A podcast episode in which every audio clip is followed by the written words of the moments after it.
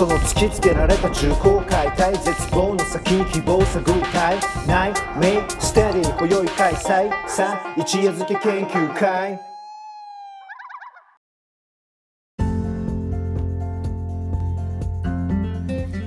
はい、皆さん、おはようございます、こんにちは、あるいはこんばんは、という感じになるんでしょうか。一夜漬け研究会のミキです。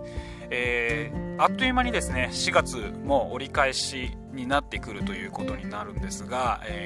それがですね、4月にそもそもなったこと自体がまだ信じがたいなというぐらいあっという間にね、新年度始まってしまいましたが、いかがお過ごしでしょうか。今回ですねお送りしますこの一夜漬け的ブックレビューというコーナーは、いつもお送りしている一夜漬け研究会の、サブコーナーのような形でさせていただいております。いつもはポポアルージオさんとですね一緒にお送りしていますが、このコーナーは僕一人でちょっとお送りする内容で、本をね読むこと、それが僕のやることの一つでもあるので、最近読んだ本あるいは、ちょっと紹介しておきたいな、あるいは、これ面白かったよっていうようなね、本を、特に新書の中からですね主なターゲットを選んで、それを独り言という形でなるんですが紹介していくコーナーになります。最低限、10分ぐらいですかね、簡単な本の紹介というような感じになりますので、他にもですね実際読んでみたら、思ってたのとちゃうななんていうふうに考えることもあれば、いやちょっとこれこうも読めるんじゃないかなんていうふうに違いも、出てくるかもしれません。なので、僕のこの紹介というのはそのための叩き台としてですね使ってもらえたらなというふうに思ってお送りしています。もし気持ちに余裕がありましたら、それをねちょっとご活用いただくためにも最後までお付き合いいただけたらと思います。よろしくお願いしますね。はい、というわけでですね、早速レビュー内容へ入っていきたいところなんですが、その前にいつもご支援いただいているオーガニック市場テンブスさんの、ちょっとスポンサーコールちょっと先にさせていただきたいと思います。オーガニック市場テンブスというところはですね、僕ら一夜漬け研究会がジョインしている、自然体会議の音声図書館というものを、運営している、プロジェクトをね運営している、沖縄県にある、オーガニック商品を取り扱う店舗のことになります。ホームページ上でですねオーガニック市場テンブスというふうに検索していただくと、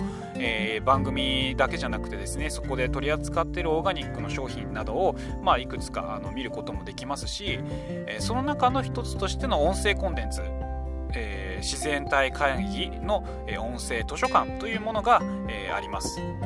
そこではですね多様な言葉に触れることというのを一つの柱にしているプロジェクトで、他にも兄弟番組や、いろんなね喫音の当事者がお送りするような、面白おかしな番組だったりとかっていうことでいくつか、種類もありますので、よければそちらのホームページぜひ覗いてみていただければと思います。で、加えてですね一夜漬け研究会でもツイッターのアカウント@数字の1に、アルファベットですね、KEN、KEN で_で8103で、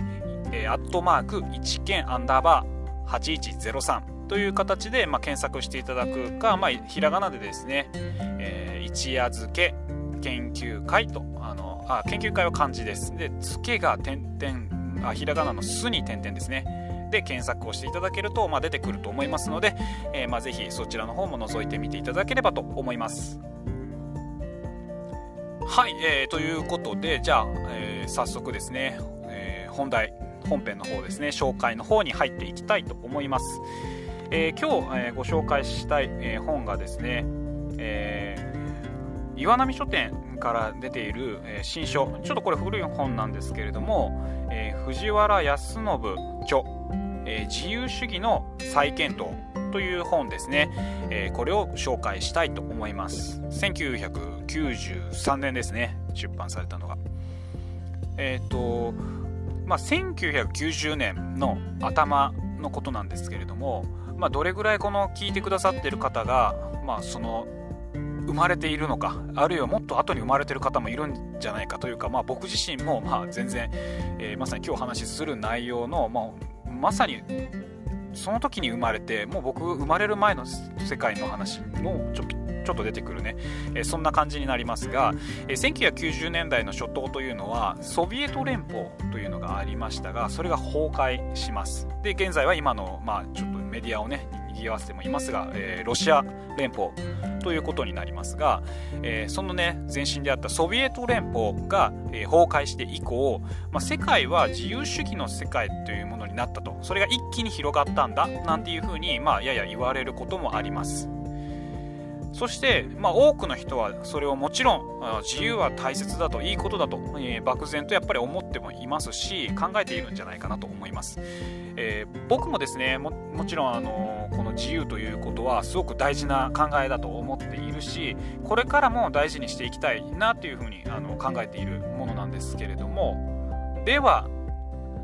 そう考えたとき、この自由主義が広がった世界っていうのは、じゃあ本当に幸せにみんなが生きていけているのだろうかということも、同時に考えてみたいものだなというふうにここで、思います。つまり、そうした世界ではいまだにたくさん問題がですねありますし、それがより複雑になってもいると思います。ちょっとこれは抽象的なものの言い方をしてしまいましたが、この本はその自由主義という考え方について、思想研究という、方法を使いながら、政治の面や経済の面というものをそれぞれ迫っていってくれます。ちょっとそれに、連なることをですね、問いを提起している、著者のですね本のカバー裏の方から少し引用というか読み上げていきたいと思います。資本主義の経済、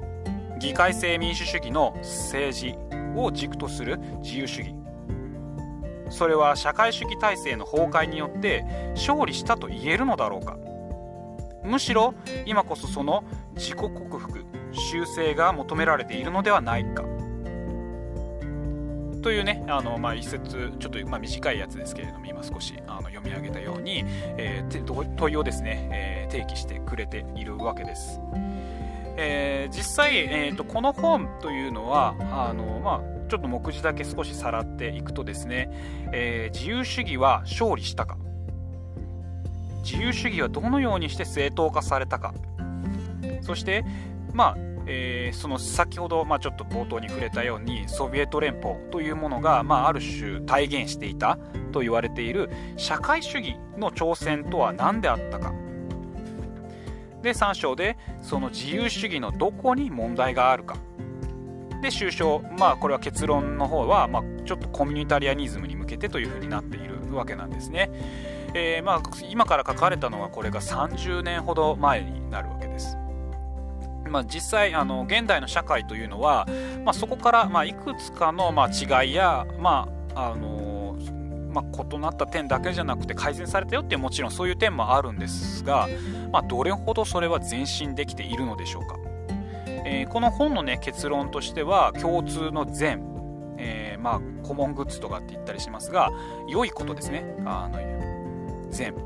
善悪の善です。それを探し求め、それを頼りに社会を考えていくっていう、主張をする、ざっくり言うとコミュニタリアニズムという方向へと、向かっていくわけです。有名な論者としてはマイケル・サンデルという人物がおり、知ってる人は知っているんじゃないかななんていうふうに思うんですが、日本でもハーバードのちょっと番組名忘れたんですが、白熱教室みたいな感じでちょっと議論をいろいろしていく、そういう番組などでもよく知られていた人物ですね。彼などが主な論者としてよく出てくる、そういうコミュニタリアニズムの方向へと筆者はですね、向かっていくわけです。で、結論としての、このコミュニタリアニズムなんかについては、完全に同意するわけではないというふうなことを言うとしてもですよ、だからといってじゃあ現状のその指摘される点をスルーしてしまうのでもないのなら、本書はやっぱりこれ少しそのためのじゃあ考える手立て、あるいは指摘できうる論点について提起をするという意味では、触れてみる価値っていうのはあるんじゃないかなと思います。で、内容自体も、さっき、少し目次の方をですね簡単にちょっと触れてさらっとねご紹介したように、内容自体は教科書的な形で読みやすく書かれているので、初めてこれをね手に取って読んでみる、思想って難しそうだなとかって思う人でも、少し頑張って読む本としてはおすすめできるんじゃないかなと思います。はい、ちょっとね、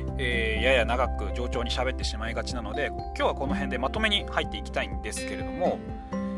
私たちっていうのは今生きているこの状況をですね、例えば客観的に捉えるっていうことはよく言われます。しかしその客観的に捉えるということって簡単にできるものなのかということもまた考えてみなきゃいけないと思います。特に、戦後の日本に生まれた人の多くは、ここで触れられていた、自由主義の政治と経済の2つの面、つまり資本主義と、議会制民主主義っていうのは生まれた時からずっと経験しています。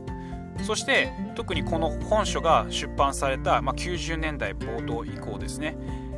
ソビエトが崩壊して以降、つまり僕も生まれてギリギリのところ、生まれたか生まれてないかぐらいの年代ですが、この、年代の人たちっていうのは生まれた時から、自由主義って今一応言えばその通りの、資本主義と、議会制民主主義というものを、ずっと生まれた時から経験しています。でそれがすぐ悪いというふうな話ではなくて、それを例えば客観的に捉えるっていう風に考えるならば、一旦足を止めてみなければいけないかなと思います。そうした思考実験のためにはこのような本などはちょっと歴史的な整理もしてくれているので、重要なんじゃないかなと思います。もちろん、この本自体は、30年も前に、書かれた本なので、細かいところの訂正はやはりあったり、例えば付け加えられたりということも、絶対あると思います。それはでさらに言えば、この、30年前を日本の特に言えばの話ですが、境に本格化していった現代、どういう時代かっていうと、その新自由主義というふうにも言える時代が、大きく展開していくことになるわけなんですが、このことについてなどはあまり触れられていないので、そうした点については、全然ここからは